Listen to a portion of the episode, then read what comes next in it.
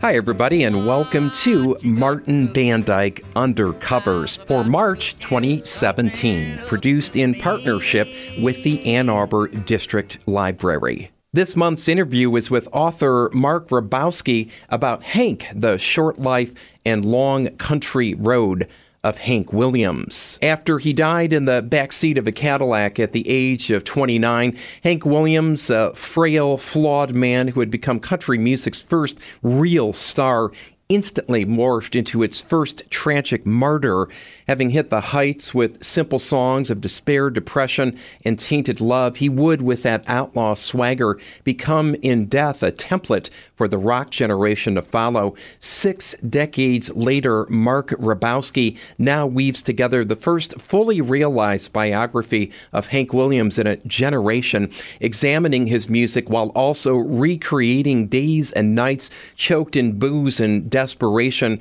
Ribowsky traces the miraculous rise of this music legend from the dirt roads of rural Alabama to the now immortal stage of the Grand Ole Opry, and finally to a sad, lonely end on New Year's Day, 1953. The result is an original work that promises to uncover the real Hank beneath the myths that have long enshrouded his legacy. There have been other biographies written about Hank Williams, so when I started my interview with Mark Ribowsky, I asked him why he decided to write his own biography of the great country legend Hank Williams. Well, as often happens in life, as you get older, you start to appreciate things you may have overlooked when you were younger.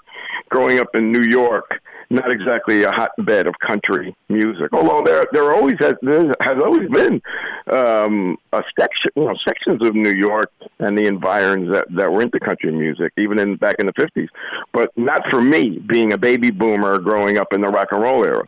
So when I get got older and started writing books about music and be, became sort of a pseudo historian about pop culture and music and its place in the culture, that's when I discovered people like Hank Williams. I mean, I I knew the name obviously, but I think I knew it more for his son, for Hank Williams Jr. You know, yeah. for the are you, are you are you ready for some football and all that nonsense? You sure, know? sure, yeah.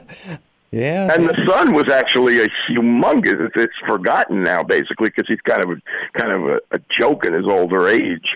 But he, for a while in the seventies and eighties, he was the dominant country music figure. So, you know, you start asking yourself, well, he's Hank Williams Jr. Who was Hank Williams Sr.? I mean, who really was Hank Williams Sr.?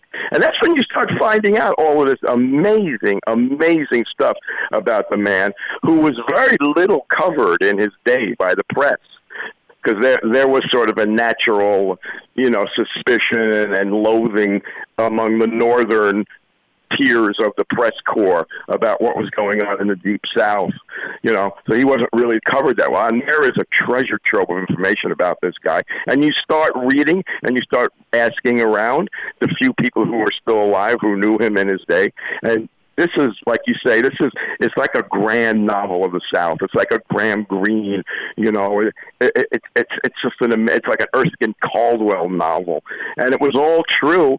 And the forerunner of today's culture in many ways. Oh yeah, oh absolutely. I mean, Hank Williams lived the rock and roll, uh, you know, lifestyle. I mean, he makes he makes Keith Richards look like a teetotaler. I mean, I mean, it's just unbelievable. Well, I Keith Richards, like the rest of them, are really the pretenders. You know, they they they're the ones who are like living the template as written by Hank because he was really the first one to live that lifestyle. You know, to to unapologetically live that lifestyle. Like I know I'm going to die young, so I might as well pack as much living as I can into 29 years, even if a lot of that living is is illegal activity, criminal yeah. activity. Even if I had to take a shot or two with my wife, oh. you know, I'm just going to. And the and the point of the book is that this is not behavior to be emulated. No. you know, this is not what you do. And and you know, a lot of the country uh, singers. Uh, the later country singers like the 60s, 70s, the Outlaws, revered Hank, but they also started saying, you know, this is not this is not endemic to the South. This is not what we are. We're we're not. We don't want to live our lives with mindless, you know, disregard for women and and and drinking ourselves to death. And that came to a sort of consensus that maybe Hank wasn't the greatest guy to emulate, But if you just stayed with his music, you could you could go places. You could go a lot of places. Mark, who were some of the you mentioned some of the key people still alive who you spoke to for the book? Who were some of those key interviews you did for your new book? Well, there's a guy. There's only one left. Um, he was a guitar player who lives in the Lakeland. He's about 90 years old. He was the he was the only the only one who's still living who ever played in the Drifting Cowboys, which was Hank's band. You know, although it was a, a, a moving, always revolving phalanx of people, there was never a set group. But they're all gone, and this is the problem you face when you when you do a book like this.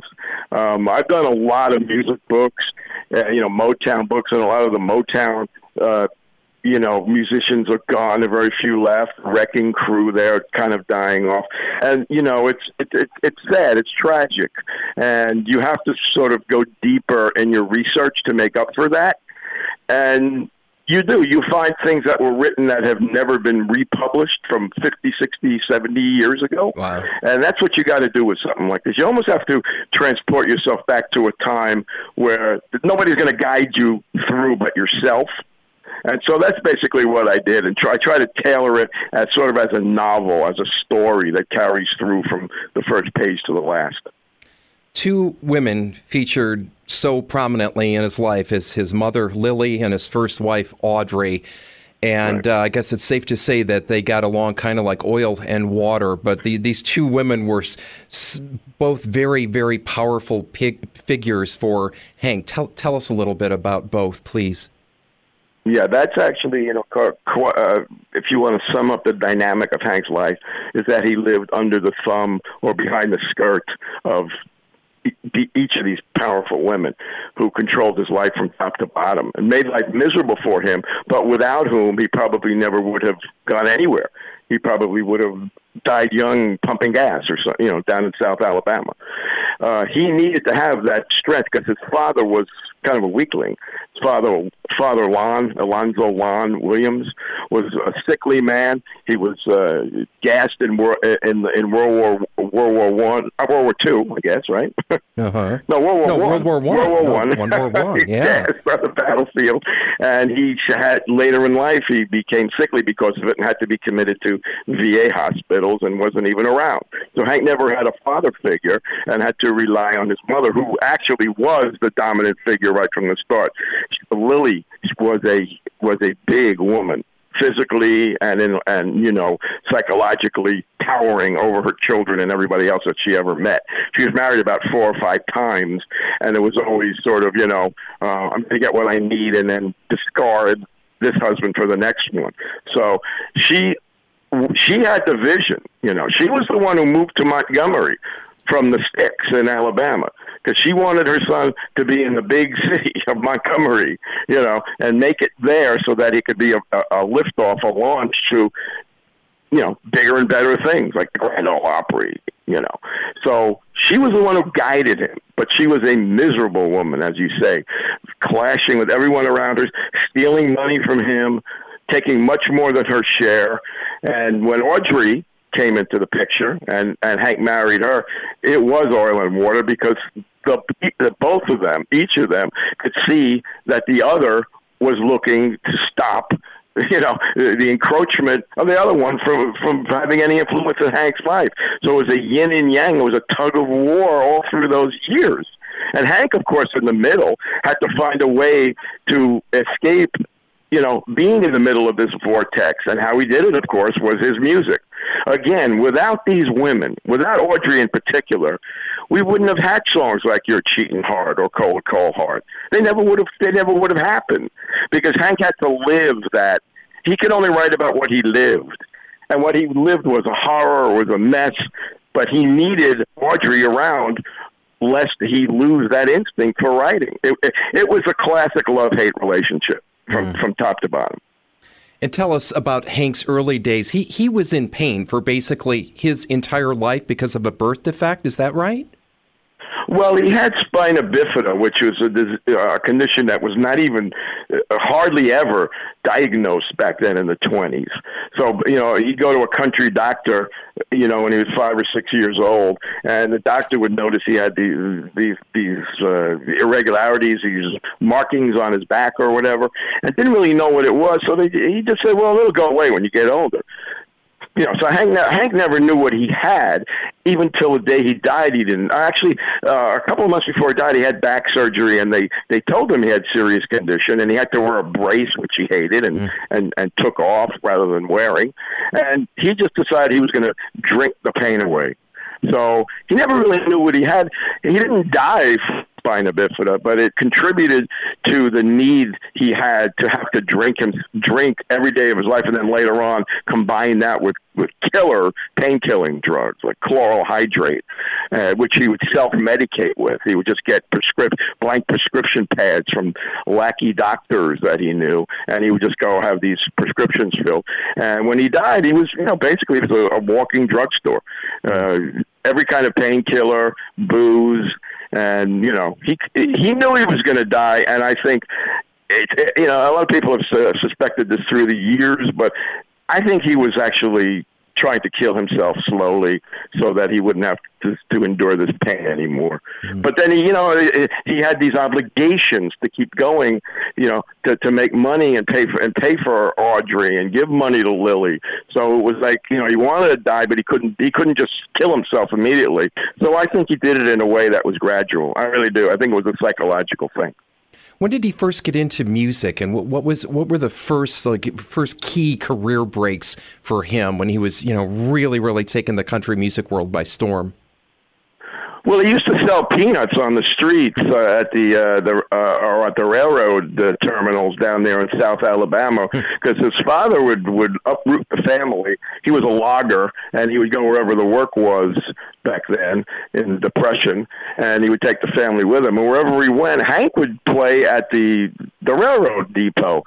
You know, he would take his gu- guitar. Lily bought him a guitar when he was very young, and um, he would play and sell peanuts. For money to take home to give to Lily because Lily would demand it. So he became a street musician, so to speak. You know, he would he would later play on street corners, and when they moved to Montgomery, he was he was smart. He was he was bold. He played outside the the office building where the radio the big radio station was in Montgomery, and they would have to notice him when they were walking into the building. And he was good. I mean, he was good at 15, 16. He was good. He was a hard drinking, rambling man at 16, believe it or not. Uh, although he wore the glasses that made him look bookish, he was a, a rebel at 15, 16, and he had his own radio show. They gave it to him. Of course, it didn't mean much when they weren't paying you, but they gave him his radio show, and so he could come upstairs and play. And from then on, he he developed his reputation, his word of mouth reputation, all along all along South Alabama, and eventually he, you know, got noticed by uh, Fred Rose, who was a big music publisher in Nashville, uh, affiliated with the Grand Ole Opry, and he became his manager and his producer and his co-writer, and it just became a snowball you know, it was snow rolling downhill. He just kept gaining ascent, even though he never really cared where he was working. He never, he never thought, "Hey, I got to go to Nashville and in the Grand Ole Opry," because he knew he threw that up too. He would never, he would never buckle under to authority and that actually happened when he went to the Grand Ole Opry. He got fired because he he just couldn't keep him couldn't stay clean and, and couldn't follow the rules. So he just went back. He went down to New uh, to Louisiana to the Louisiana Hayride, and he became a superstar there. And then he came back to the Grand Ole Opry, and he was bouncing around like this his whole life. All he really wanted to do was sing you know, and record. That was his. That was his. When you listen to some of those old recordings, he seemed so sophisticated. You, you could hardly believe it. He didn't use a drum except for maybe one or two songs huh. in his in, in his whole career. He used a drummer just just twice. Otherwise, if you listen to these records, you would swear there was a drummer back there. Oh yeah, because there's, he would. There's so much rhythm, yeah, because he, because really because Fred Rosen he developed ways to use guitars, you know, the flat beat of a guitar and a bass in conjunction, making it sound like there was a drum playing. You know, the Grand Ole Opry prohibited drums.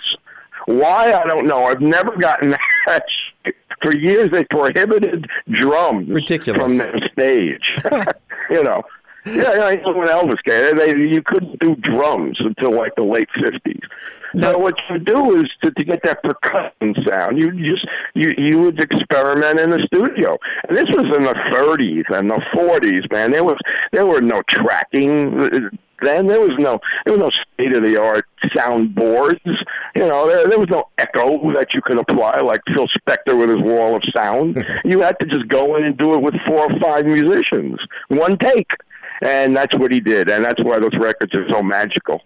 You write right at the beginning of your, your book, Mark, and I, I, I, didn't realize this that that very few of Hank's songs though crossed over to the pop market. He, he had many dozens of hits, well, close to three dozen hits on the country charts, and I'm talking about when he was alive. But only I think you write two songs that crossed over to the actual pop charts. I guess I didn't realize that. Yeah, well, what's so revealing about that is that before he recorded or before he released some of these songs, the early pressings would get around to or, or, you know the other record companies in New York, and his some of his songs would be out on the on the radio, recorded by Tony Bennett, or, uh you know, or, or you know, really, this would happen all the time. That the pop people would would cover his songs before his record got out. That showed you the strength of of the songs themselves, right? Because Hank, obviously, when he sang a song, it would be in the country vein, of course. I mean, he's a hillbilly. That's the only way he could sing. But the songs themselves were, were so attuned to the culture that they could be sung by anybody. He was regarded by a lot of these music publishers as the ideal, perfect songwriter of his generation. Yet, when he would release a song, uh, it would be the it would be on the country chart and it would not go any further than the country chart. It's a, it's a, it's a dichotomy that, that's really puzzling, but you have to understand the way the northern publishers look down upon southern singers. They were all hillbillies, and you know they they just didn't deserve a hearing up north. But mm. Hank would do it. Hank would do it. Mitch Miller loved him. Mitch Miller, who you know hated rock and roll music, sure. loved Hank Williams' music, which is odd because, as you just said, his songs were were really the genesis of rock and roll because they they led to rockabilly, which later led to rock and roll. They, you know, he was he was the first link in that chain. So yeah, if you listen to a Hank Williams song, you probably hear a lot. Of, you'll you'll hear a lot of what came later in those songs. You know, like Ramblin' Man, right? Oh, With yeah. Dickey Betts singing about, you know, Lord, I was born around Ramblin' Man. Well, that was Hank's line when the Lord made me, He made me a rambling man. You know, yes. and, and Bill Haley in the Comets stole "Move It On Over." You know, for for "Rock Around the Clock." You know, it's the same song. And these were these are things later on that you know later became clear when when pop and rock and rollers started actually covering Hank's songs. You know, and you know, I'm so lonesome I could cry, you know, stuff like that. That led directly to people like Kris Kristofferson and Willie Nelson and Waylon Jennings and and Johnny Cash. So his is so strong that when you listen to a Hank Williams song, you will hear the future of rock and roll in your ears before there was a rock and roll. So true, so so true. It, it's just it's just painful to to read. Um, all these segments where he is missing gigs, where he he's just. Uh, I mean, it's just pathetic how how like you like he has this death wish. I mean, he's just putting anything he can get his hands on into his body to kill the, the, the all sorts of pain, you know, the physical pain, the the mental anguish, and yet somehow keeps going. And when he's not totally smashed, is still absolutely incredible on stage. And then everything comes to this shattering conclusion on New Year's Day in 1953. It looks like you did a lot of really deep research into the death of Hank Williams, and there are still so many things we, we really don't know and probably will never know about his passing from what you write. yeah, that's people like that, like a Jim Morrison, right? Yeah. always use Elvis is a lot. Elvis is somewhere in the mid, in the diner in the Midwest right now. I mean, yeah. this is the the kind of mythos that these people cult, you know, that the, the fans of these people cultivate he didn't he didn't die a glorious death, but you know when you think of Hank Williams, his death is almost glorious, you know, because of the way, you know dying alone in the back of his Cadillac, you know, with a, a gun in his, his pocket and a be- and beer cans all around him, and writing his last song, you know, "I'll never, I'll never get out of this world alive." You know, I mean, it, it's just so perfect. It was almost like it was scripted, but it wasn't. Like you say, by the end, he wasn't even able to perform on stage. I mean, for years he was able to when he was drunk and stoned, but toward the end he was just a sloppy drunk, and he, you know, he couldn't remember the lyrics to his songs, and it was very, it was very, very depressing to people who knew him.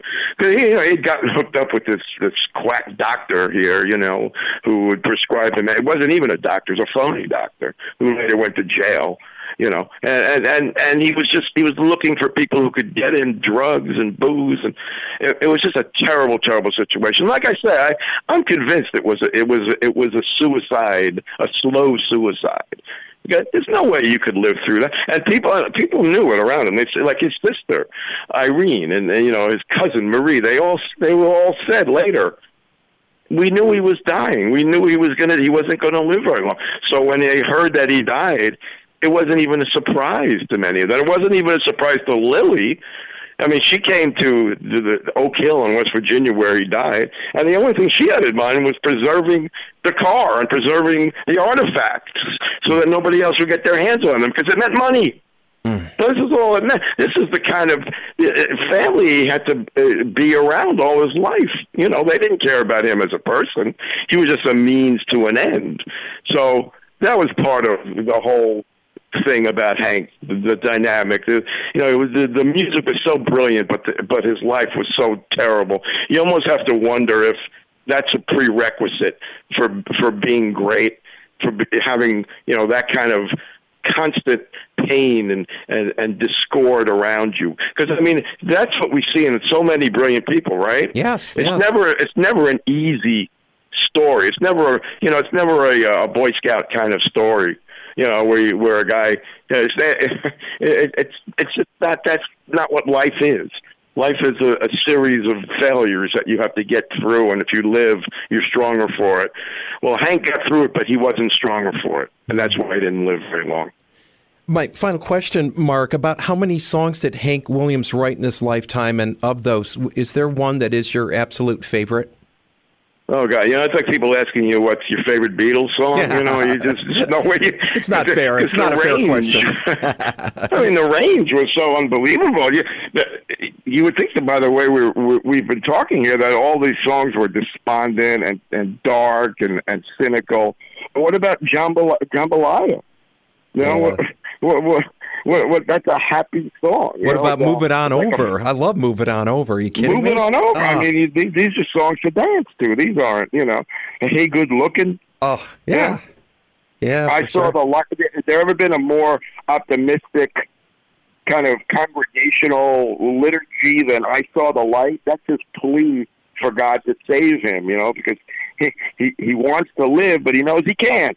You know, so he's got he's caught in the middle. So he's pleading with God. I please let me see the light here. You know, or baby, we're really in love. That's his optimistic vision of his marriage that never came through. Yeah. that never that never existed for a single day. Or I can't help it if I'm still in love with you. Oh, These are songs right from the heart, from the marrow. You know, and so it's hard to pick a. a I mean, I love rambling, Man because it, it's not a song really. It, it's one of his Luke the Drifter's confessionals. You know, the semi-spoken blues.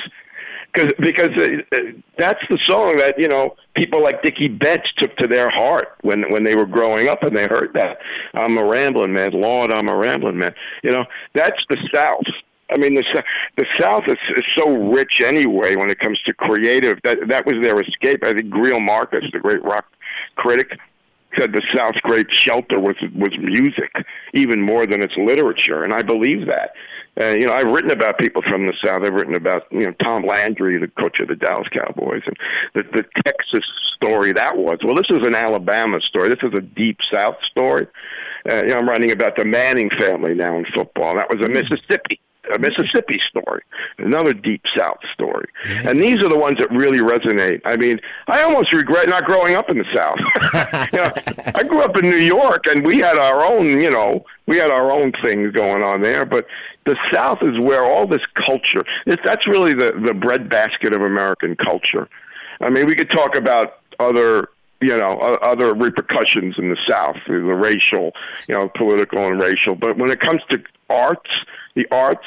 I think the pain and uh, the pain and misery of having to atone for the Confederacy and all that kind of stuff. It's very psychological, but you know, in the end, it all leads to art. It all it leads some way to some form of art, and Hank was so so much a part of that. It's unbelievable. Thanks for listening to Martin Bandyke Undercovers and our interview with author Mark Ribowsky about Hank, the short life and long country road of Hank Williams. This has been a presentation of the Ann Arbor District Library.